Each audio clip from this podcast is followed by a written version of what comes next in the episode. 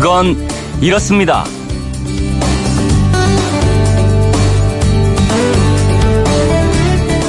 안녕하십니까 오승훈입니다.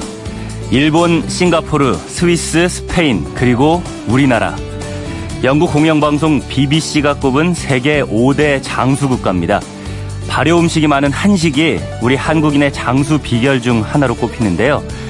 우리나라에서 특히 100세 이상 장수 어르신이 많이 사는 곳은 어디일까요?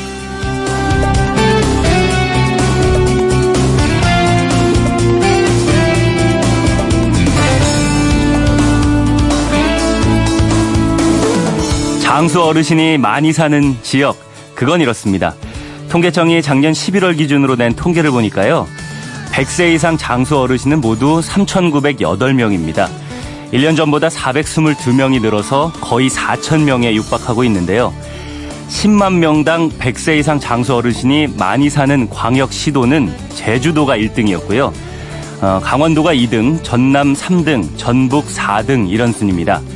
좀 더 좁혀서 전국 229개 시군구를 살펴보니까요. 전남 보성이 56명으로 가장 많았고요. 이어서 경북 예천이 42명, 전북 순창이 41명, 경북 봉화가 36명, 전북 임실 35명. 장수 지역은 이렇게 산간이나 바닷가에 많은 게 특징입니다. 그런데 오늘 노인의 날을 맞아서 국가인권위원회가 조사를 해봤더니요. 노인 4명 중 1명이 죽고 싶다는 생각을 해본 적이 있다고 합니다. 현재 우울증을 겪는 노인도 적지 않은 것으로 나오는데요. 이 노년 우울증 해소에 효과가 있는 111 플러스 운동이라고 혹시 아세요? 일주일에 한 번 이상 부모님께 안부 전화 드리기, 1개월에 한 번 이상 부모님과 식사하기, 1년에 한 번 이상 부모님과 소풍 가기, 그래서 111입니다. 이 자식들이 111만 실천해도 부모님이 건강하게 장수하실 것 같지 않습니까?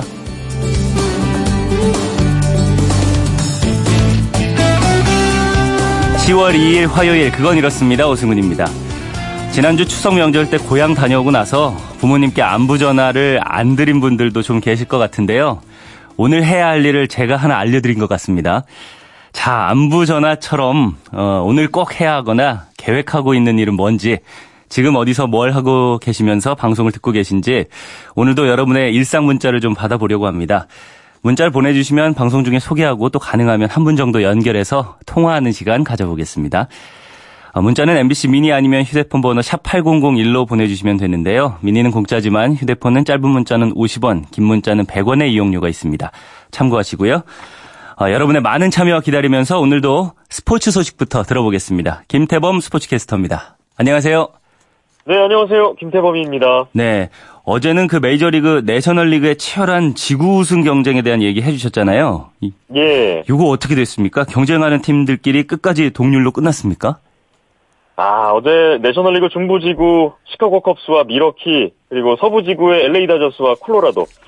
네 팀 모두 결국 나란히 다 승리를 거뒀습니다. 아, 네. 그렇게 되면서 양쪽 지구 모두 지구 우승팀을 가리지 못했어요. 네. 네 팀은 한국 시각으로 오늘 새벽에 각 지구 우승팀을 정하기 위한 타이브레이커 경기를 추가로 치르게 됐는데요. 150년이 넘는 메이저리그 역사상 한 시즌에 이렇게 타이브레이커 두 경기가 동시기에 열리게 된 건 이번이 처음입니다. 아, 그래요? 네. 네. 오늘 타이브레이커 이 단판 승부에서 이기는 팀은 5전 3선승제로 치러지는 디비전 시리즈에 직행하게 되고요. 예. 지는 팀은 와일드카드 결정전으로 밀려나서 오늘 진 팀들끼리 바로 내일 디비전 시리즈 진출을 놓고 또 한 번의 단판 승부를 벌이게 됩니다. 그렇군요. 그럼 오늘 새벽 경기라면은 이 타이브레이커 두 경기가 지금 진행 중에 있는 건가요? 그렇습니다. 우선 중부지구 1위 대결 시카고 컵스와 밀워키의 경기는 시카고 컵스의 홈인 리글리 필드에서 오전 2시 경기로 치러졌는데요. 네. 밀워키가 최종 스코어 3대 1로 승리하고 중부지구 우승을 차지했습니다. 예. 밀워키는 2011년 이후 7년 만에 지구 우승이 됐고 5일 금요일부터 와일드카드 결정전 승자와 디비전 시리즈를 치르게 됐습니다. 예. 반면 시카고 컵스는 3년 연속 지구 우승을 노렸는데 결국 실패했고 와일드카드 결정전으로 향하게 됐습니다. 음. 그리고 우리로서는 더 관심이 가는 게 바로 서부 지구인데 네. LA 다저스와 콜로라도의 대결입니다. 라저 스타디움에서 아까 오전 5시에 시작해서 현재 4회 말이 진행되고 있는데요. 예. 양팀 모두 득점 없이 스코어 0대 0으로 팽팽하게 가고 있습니다. 음. 오늘 류현진 선수의 출장 가능성은 거의 제로에 가깝지만 오승환 선수는 콜로라도의 불펜 자원이다 보니까 상황에 따라서 언제든 투입될 것으로 전망되고 있습니다. 네. 오늘 지더라도 한 번의 기회는 더 남아있긴 하다는 건데, 그래도 오늘 예. 이기는 게 훨씬 유리하겠죠? 그렇죠. 특히 서부지구 같은 경우에는 오늘 이기는 팀은요, 동부지구 1위인 애틀랜타와 디비전 시리즈에서 만나게 되는데요. 네. LA 다저스나 콜로라도 두 팀 모두 지금 엘- 애틀랜타보다는 정규 시즌 승률이 높기 음, 때문에 네. 디비전 시리즈 1, 2차전을 홈에서 먼저 치를 수 있는 홈 어드밴티지를 취할 수가 있어요. 네. 반면에 오늘 져서 와일드카드 결정전으로 밀리게 되면 일단 그때는 지면 그대로 시즌이 끝나버리는 단판 승부잖아요. 네. 또 그것도 부담인데 이후에 만나게 될 중부지구 1, 2위 팀들보다는 정규 시즌 승률이 낮기 때문에 음, 와일드카드 결정전 그리고 디비전 시리즈 모두 원정 경기로 시작해야 한다는 부담도 생기게 됩니다. 네. 아무래도 홈 경기를 먼저 시작하면 좀 유리한 게 있겠죠?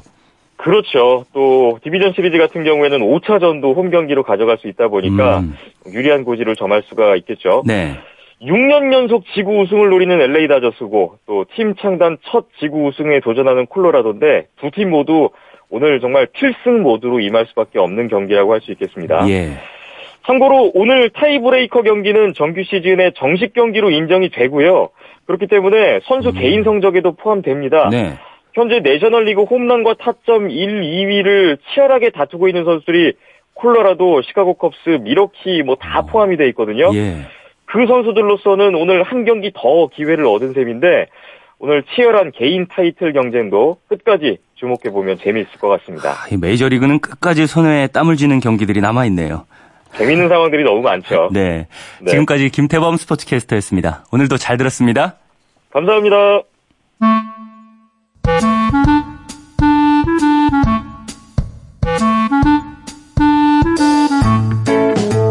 꽉 채워줄 생활 정보를 알려드립니다. 오늘을 채우는 여자 배아량 리포터 나와 있습니다. 안녕하세요. 네, 안녕하세요. 네, 오늘은 어떤 생활 정보 알려주시나요? 가끔 어르신들 인터뷰 때문에 만나 뵙는데요. 네. 만나 뵀던 어르신들이 가장 무서워하는 병이 바로 치매더라고요. 네, 그렇죠. 조기에 발견하기 어렵기 때문에 소리 없이 찾아오고 또 무엇보다도 사랑하는 사람들을 기억하지 못한다는 그 두려움이 크잖아요. 음, 슬픈 일이죠. 맞아요. 때문에 그 어떤 병보다도 1순위로 피하고 싶다고 어르신들은 말씀하셨는데요. 네. 그런데 우리나라의 치매 환자는 매년 증가하고 있어요. 음. 현재 약 70만 명이 치매로 고통받고 있는데 국가에서도 치매를 사회적 문제로 규정하고 여러 시설이나 제도들을 마련하고 있습니다. 네. 지난 20일부터는 치매 공공 후견인 제도가 시행됐어요. 음. 보호자가 없는 치매 환자 또는 어떤 일을 결정하는데 어려움이 있는 어르신은 후견인을 선임하기가 쉽지가 않잖아요. 네. 그래서 이제 지방자치단체의 장이 후견인을 물색하고 선임해 주는 건데요. 환자는 후견인을 통해서 다양한 도움을 받을 수 있습니다. 네. 오늘은 이 제도가 어떻게 생기게 됐는지 또 어떤 제도인지 더 자세하게 알아보고요. 공공 후견인으로 선정되는 조건이나 자격도 살펴보면 좋을 것 같아요. 음, 치매 공공 후견인 제도 이거 어쩐 어떤 제도고 생기게 된 배경은 또 뭔지 설명해 주시죠. 네, 보호자가 없는 어르신이 치매를 앓게 되면 수술 동의를 받는 것도 사실 쉽지가 않거든요. 네. 그래서 그 전에도 민법에 따라서 성년 후견 제도가 이미 있었어요. 2013년 7월에 도입됐는데요. 음. 네. 통상 후견인으로 가족이나 친족이 지정되는 경우가 많았고요. 음. 재산 분쟁 등의 문제가 있을 때는 변호사 같은 제3자가 지정되기도 했어요. 근데 문제가 이거에 대해서 아는 분들이 적었고요. 음. 또 소득이 적거나 혼자 사는 중증 치매 노인은 이 후견인 제도를 이용하는 데 어려움이 있었습니다. 그래서 국가와 지방자치단체가 나선 건데요. 네. 앞에서 말씀드린 대로 치매로 의사 결정 능력이 떨어진 노인을 위해서 지방자치단체가 공공 후견인을 정해주는 거예요. 공공 후견인 지원 대상은 중증도 이상의 치매 환자이면서 대변해줄 가족이 없는 만 65세 이상의 저소득층인데요. 네. 혼자 사는 기초 생활 수급자 등이 해당되죠. 보건복지부에 따르면 여기 해당되는 분들이 전국적으로 4,400명 정도라고 합니다. 어, 맞네요. 서울에서는 강동구, 관악구, 송파구에서 먼저 시행하고요. 부산은 진구, 수영구, 광주는 서구, 광산구 등 총 33개 시군구에서 우선 시행하는데요. 음, 네. 내년 1월에는 이 제도를 전국으로 확대한다고 해요. 네, 좋은 제도인 것 같은데 신청 방법이 또 어떻게 되는지 궁금합니다. 또 서비스 제공하는 네. 공공 후견인은 어떻게 정해지는 건지도 궁금하고요. 지원 대상에 해당하는 분이라면 지역 치매 안심센터에 후견인 신청을 할 수 있는데요. 네. 국가도 독거노인 종합지원센터와 전국의 치매 안심센터를 통해서 도움이 필요한 치매 노인을 발굴할 계획입니다. 음, 지방자치 단체장이 후견인 물색 후에 선정을 하면 가정법원에 후견 심판을 청구하게 되는데요. 네. 이후 선임된 후견인의 활동도 지원하게 되거든요. 법정 후견인이 되면 치매 환자의 재산을 관리하고 수술과 같은 의료 서비스 동의 등의 결정을 대행하고 또 결혼이나 입양 등에 대한 동의권도 주어집니다. 네. 그러니까 피후견자를 법적으로 보호하거나 대신할 수 있는 책임이 생기는 거죠. 네. 공공 후견인이 되려고 하면은 네. 어떤 조건이 필요한 거예요? 치매 공공 후견인 제도를 통해서 보건복지부가 노인 일자리 사업도 동시에 추진하려고 하거든요. 예. 베이비 부머 등 전문직 퇴직 노인들이 공공 후견인으로 활동할, 활동할 수 있도록 하는 건데요. 음. 노인 복지와 관련한 업무에 종사하면서 후견 사무를 담당할 전문성과 인력을 갖춘 법인도 후견인이 될 수 있습니다. 네. 치매 노인 후견인으로서 활동을 희망한다면 똑같이 지역 치매 안심센터로 신청하면 돼요. 네. 다만 후견인의 결격 사유에 해- 해당하 지 않아야 하는데요. 이미 누군가의 후견인이거나 파산 선고를 받은 경우 음. 법원에서 해임된 법정 대리인의 경우에는 후견인으로 제외됩니다. 어. 후견인이 되기 위해서는 치매와 후견 제도에 대해서도 잘 알고 있어야겠죠. 네. 그래서 보건복지부 장관의 필요성을 인정한 교육을 이수해야 하는데요. 그 교육 기간이 끝나면 지역의 치매 안심센터에서 케어해야 할 치매 노인을 연결해 주고요. 후견인 한 명당 최대 3명까지 치매 환자를 돕게 돼요. 네. 또 공공 후견인은 매월 정기 보고서를 제출해야 하고요. 20에서 최대 40만 원 정도의 월 활동비를 받게 됩니다. 우선은 33개 지자체에서 시범 적으로 시행하게 되잖아요. 앞으로 전국적으로 좀 확대돼서 더 많은 분들이 제도에 도움을 받을 수 있으면 좋겠습니다. 네, 맞습니다. 치매 공공 후견인 제도, 지역 치매 안심센터랑 독거노인 종합지원센터 여기에다가 문의도 해보시고 또 신청도 하시면 될 것 같고요. 의사결정에 어려움이 있는 치매 환자들은 제도를 통해서 도움 받을 수 있고 네. 또 후견인이 늘어나게 되면 교육도 받고 또 관련된 노인 일자리도 늘어날 수 있을 것 같아서 맞습니다. 예, 일석이조인 제도인 것 같습니다. 어, 오늘 알차게 채울 꽉 찬 정보였습니다. 지금까지 오늘을 채우는 여자 배아량 리포터였습니다. 감사합니다. 네, 감사합니다.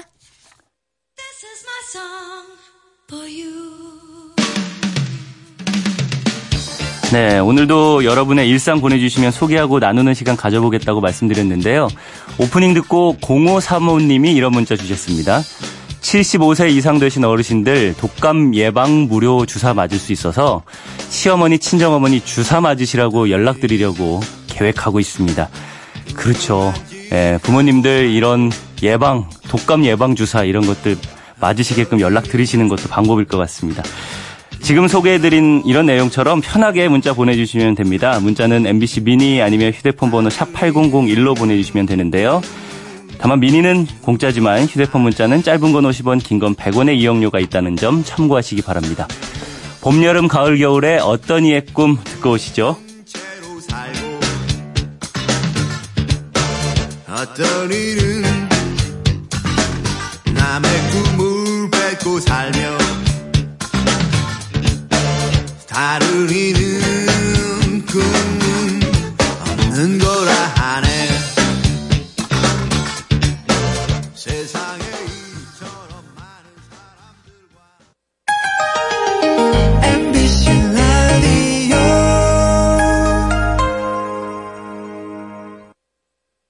왜라는 말을 다른 나라 사람들은 어떻게 소리낼까요?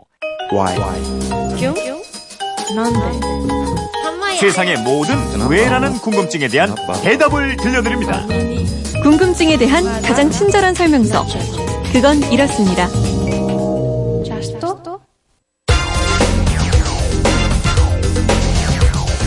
궁금증이 지식이 되는 아하! 올해 노벨상 수상자가 생리의학상을 시작으로 오는 8일까지 차례로 발표됩니다.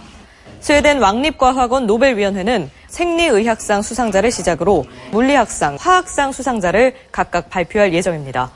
노벨 평화상은 오는 5일, 경제학상은 8일에 발표될 예정입니다. 다만 노벨 문학상의 경우 스웨덴 할리번이 미투 파문으로 수상자 선정 자격을 박탈당해 올해는 발표되지 않습니다. 네, 이 뉴스 내용처럼 세계를 떠들썩하게 만드는 노벨상 시즌이 시작됐는데요. 휴대폰 뒷번호 7123 쓰시는 청취자가 이런 문자를 주셨습니다. 노벨상은 아무리 뛰어난 업적을 세웠더라도 살아있는 사람한테만 준다고 하던데 정말인가요? 이그 노벨상도 있던데 이 상은 어떤 사람한테 주어지는 상인지 궁금합니다. 이그 노벨상에 대해서도 알려주세요 하셨는데요. 궁금증 해결사 MBC 이영은 아나운서와 풀어보겠습니다. 안녕하세요. 안녕하세요. 네. 이영은 씨는 노벨상 수상자 중에서 가장 기억에 남는 분이 누구예요? 어, 아무래도 평화상을 수상한 김대중 전 대통령 생각나죠. 어, 우리나라 많은 분들이 아마 DJ를 떠올리실 것 네, 같아요. 그럴 것 같아요. 네.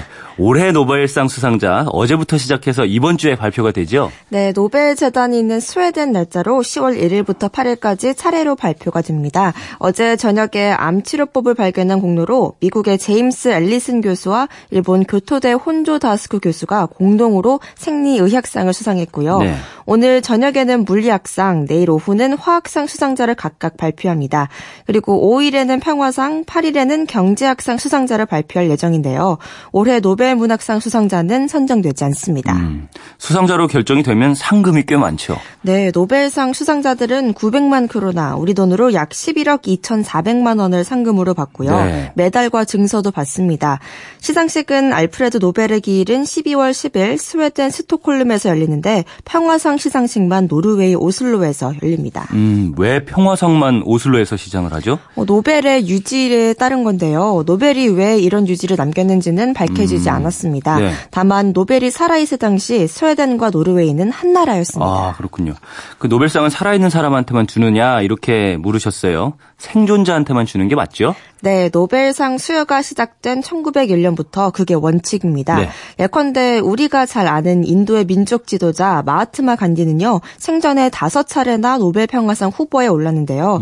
하지만 상을 받지 못했어요. 음. 특히 1948년에 평화상 수상이 유력했는데 후보를 선정하기 불과 이틀 전에 암살당하고 말았거든요. 아, 불과 이틀 차이로 못 받았다. 그러면 생존자 원칙을 철저하게 지킨다 이렇게 볼 수 있겠네요. 그렇습니다. 근데 그렇다고 사후에 노벨상을 받은 사람이 없는 건 아니에요. 모두 3명이 수상을 했습니다. 어, 그래요?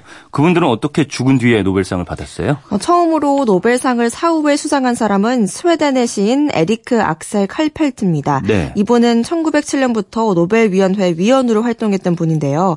1918년 노벨 문학상 최종 후보에 오릅니다. 음. 그러자 위원이 어떻게 상을 받을 수 있느냐 이러면서 사양을 했고요. 네. 결국 그해 문학상 수상자는 선정되지 않았는데요. 이 칼펠트가 1931년에 사망하자 이해에 노벨위원회가 노벨 문학상을 추서한 겁니다. 어, 그러면은 뭐 이미 13년 전에 받을 수 있었는데 안 받았으니까 이제라도 준다. 뭐 이런 건가요? 네, 그런 셈이죠. 어, 예. 그리고 또 30년 후인 1961년엔 유엔의 2대 사무총장이었던 다그 함마르셸드가 사후에 노벨 평화상을 수상했는데요. 1953년 한국 전쟁이 막바지이던 시절에 유엔 사무총장이 된 이분은 평화유지군 창설을 주도하고 또 약소국을 보호하는 노력이 유엔의 임무에 포함되어야 한다고 주장했던 분입니다. 네. 근데 이분은 또 어떻게 사후에 평화상을 받게 됐어요? 1961년에 아프리카 콩고 내전 문제를 해결하기 위해 현지로 가던 중에 항공기 사고로 순직했습니다. 네. 이러자 노벨위원회가 그해 평화상 수상자로 선정한 건데요. 공교롭게도 두 사람 모두 스웨덴 사람이었어요. 어, 그러면 말들이 좀 있었겠는데요. 팔이 왜 안으로 굽느냐 이런 얘기요. 네, 그래서 당시 노벨위원회가 생존 인물만 수상자로 정한다는 기존 방침을 재확인했는데요. 네. 하지만 한 번 더 예외가 발생합니다. 2011년 생리의학상 공동 수상 자 3명을 발표했는데 이 중 한 명이 사흘 전 췌장암으로 사망했다는 것을 알게 된 거예요. 아, 이번에는 사실을 모른 채로 선정하고 발표를 한 거군요. 네, 사망자가 캐나다의 랠프 스타인먼 박사였는데 네. 이 사실을 뒤늦게 알고 노벨위원회가 긴급 회의를 열었지만 사망 사실을 수상자 발표 후에 알았기 때문에 그대로 주기로 했습니다. 네. 수상자가 결정된 이후에 사망 사실을 인지한 건 수상자 변동에 어떠한 영향도 미치지 않는다는 의미였습니다. 음, 그렇게 해서 모두 세명이 사후에 노벨상을 받았군요. 네. 자, 그러면 이번에는 어, 이그 노벨상에 대한 궁금증을 좀 풀어볼까요? 네, 이그 노벨상은요, 더할 나위 없이 바보 같거나 시사하는 바가 많은 무언가를 해낸 사람에게 주어지는 상입니다. 노벨상을 패러디해서 만든 상인데요. 네. 이그 노벨을 붙여서 발음하면 ignoble, 품위 없는 비열한이라는 뜻이 됩니다. 어, 그러니까 노벨상은 고상한 상이지만 이그 노벨상은 고상하지 않은 상이다 이렇게 볼 수 있겠네요. 네, 그래서 노벨상 발표에 앞서 9월에 미리 발표를 하는데요. 네. 이그 노벨상은 처음엔 사람들을 웃음 짓게 만들지만 거기서 그치지 않고 한 번 더 곰곰이 생각하게 만드는 업적에 주어지고요. 음. 물리학, 화학, 의학, 평화상 등은 거의 고정으로 수여하고 또 연구 성과에 따라서 매년 10개 분야에서 시상합니다. 재밌네요. 이그 노벨상은 누가 만든 거예요? 어, 미국 하버드대에서 발행하는 황당무계 연구 연보라는 잡지가 있어요. 음. 영어 약자로 AIR의 편집진들이 모여서 1991년에 만들었는데요. 현실적 쓸모에 상관없이 발상 전환을 돕는 이색적인 연구, 음. 고정관념이나 일상적 사고로는 생각하기 힘든 획기적인 사건을 벌인 사람에게 줍니다. 어, 그러면 노벨상처럼 상금도 주나요? 상금은 없고요. 음. 하버드대에서 열리는 시상식 참가비도 각자 내야 합니다. 어. 그리고 수상소감 발표는 60초로 제한 합니다. 60초를 넘어가면 혼난다고 해요. 하지만 수상자 전원이 참석할 정도로 권위를 인정받고 있고요. 네. 시상은 노벨상 평화를 수- 펴- 노벨상을 받은 수상자들이 직접 하고 있습니다. 아, 노벨상을 받은 수상자들이 시상을 한다고요? 네. 오, 그만큼 권위가 있다고 생각할 수 있겠네요. 네, 처음에는 해프닝 정도로 생각했지만 시간이 흐르면서 의미 있는 상으로 인정받고 있습니다. 네.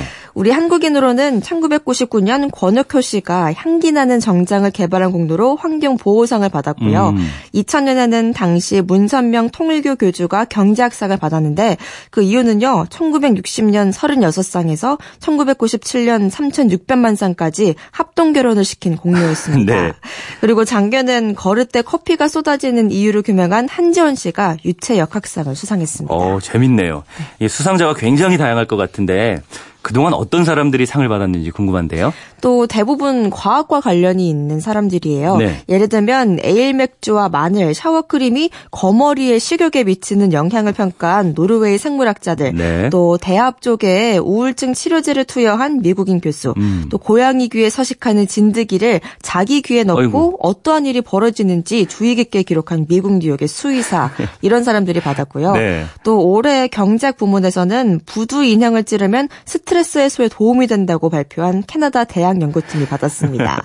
연구 주제가 진짜 기상천외하네요. 이게 고정관념을 깨는 것도 많은 것 같고요. 네, 또 이런 연구자들도 있어요. 물이 무엇인가를 기억할 수 있다는 사실을 실험한 프랑스의 생물학자, 음. 또 코스타리카에 서식하는 다양한 달팽이들의 미각을 테스트한 캐나다 교수, 오. 어, 비스킷을 차에 적시는 최상의 방법을 연구한 영국의 물리학자, 또 사람은 정말로 음식을 먹을 필요가 없다고 설명한 호주의 동기부여 강사, 5년 동안이나 자기 손가락을 바늘로 찌르고 거기에서 나는 악취를 맡은 남자와 그 남자를 치료한 의사들은 의학상을 또 받았습니다.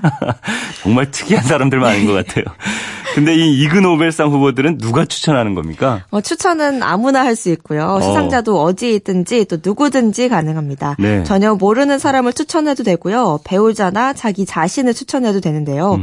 수상자를 선정하는 공식 기준은 다시는 할 수 없고 또 해서도 안 될 업적을 이룬 사람인데 어, 비공식 기준은 또 이겁니다. 수상자가 이룬 업적은 반드시 바보 같으면서도 시사하는 바가 많아야 한다. 음. 어, 이 이그노벨상 정보를 더 얻고 싶은 분들은요. 황당무계 연구연보를 홈페이지 방문하면 됩니다. 아, 아무나 신청할 수 있다고 해서 한번 이영은 아나운서 추천해볼까? 이렇게 해봤는데, 없어요 그런 바보 거. 같은 면이 없어서. 아무튼 오늘 굉장히 재밌었습니다. 네.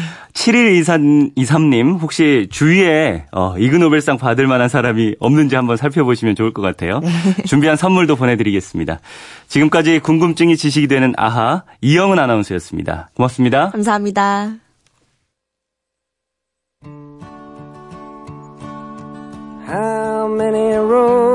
네.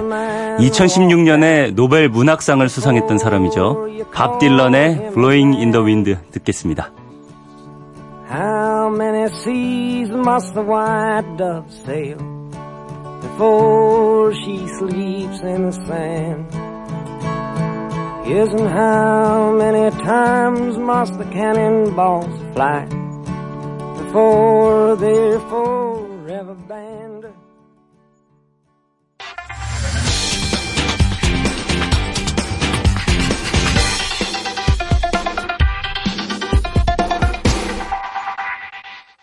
네. 오늘 하루 어떻게 보내실 계획인지 문자 보내주십시오 부탁을 드렸는데요. 오늘도 많은 분들이 문자 보내주셨네요. 소개해드리겠습니다. 7150님.